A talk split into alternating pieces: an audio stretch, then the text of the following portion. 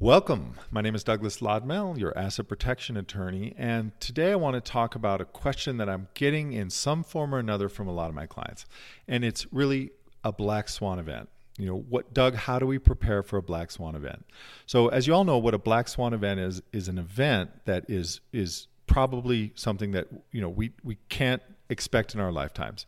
So, you know, it, uh, the stock market crashing by 80% would be a black swan event, or a global pandemic where, you know, 10% of the world's population dies from from a virus.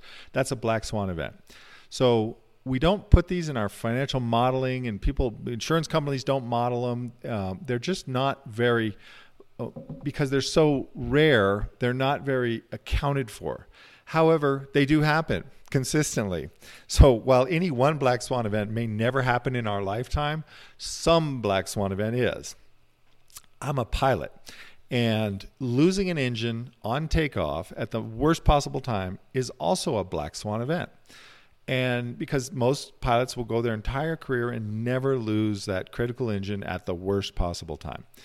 However, as a pilot, we are trained for just that very thing to happen, that black swan event. In fact, we're, we're trained all the time. Every single year, I go back and we focus on that one event to, to really an, an outsized proportion of the time we spend on training for this, this one thing.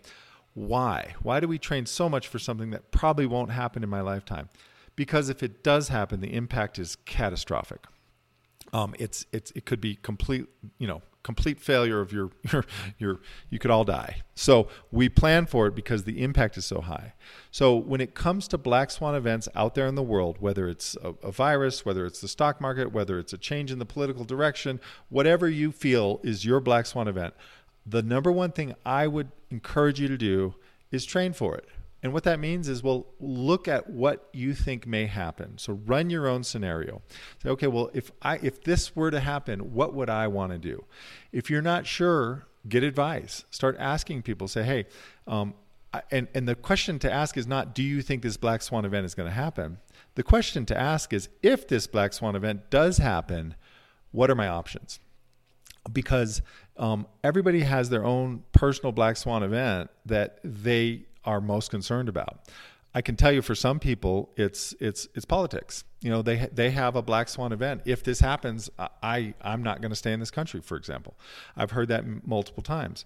For other people, it's it's health. You know, if I got something um, catastrophic health wise that was going to cost me a half a million dollars, you know, what would I do? For some people, it's um, it's it's it's environmental. You know, what happens if where I live is no longer sustainable to live in? Whatever your personal one is. For for me, I've already told you mine. Mine is losing the critical engine on takeoff. That's my black swan event that I'm most worried about. So I train for it all the time. Your personal black swan event, whatever it is, I think you should train for it, which means picture what could happen and then find experts that are able to answer the question for you. If this did happen, what would be my options? And then come up with a plan of action. Come up with a game plan.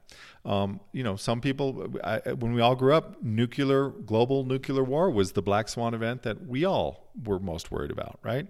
And and so I can't say we trained for it by getting under our desks, but you know, in effect, that's what they were trying to do, prepare us. Some people have bunkers. Some people have mountain homes that if you know things get really bad, they're going to go to. Some people have um, uh, country homes outside of the country, places that they know they would go if something were to happen.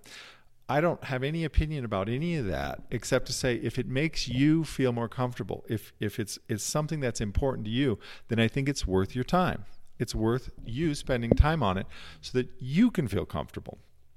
So, um, you know, this is this is not an easy topic, but it's coming up enough for me to want to address it. And if this podcast is triggering you to go, wow, I haven't really thought about my Black Swan event consciously, but actually I do have one and it's this, you know, then if I'm one of your experts in your world, on your team, and you think I can be helpful in that planning process, please call me. And I'm happy to give you my advice and opinion. And if it's something directly related to my professional capacity, then of course my professional advice. Um, I do that regularly with some people that are concerned with the banking system and international banking and finance, and is it an option to diversify? Um, as I've done in the past, uh, I've talked about cryptocurrency. I have several clients where they have a cryptocurrency backup portfolio. Um, so whatever it is, it's up to you to address it, look at it, identify it, and then come up with your game plan. You may not need to execute on any of it. It may just be something that you go, okay, well, if this happens, at least I've done the research and now I'll be able to make an informed decision. And believe me, just doing the research is huge. It makes you feel better.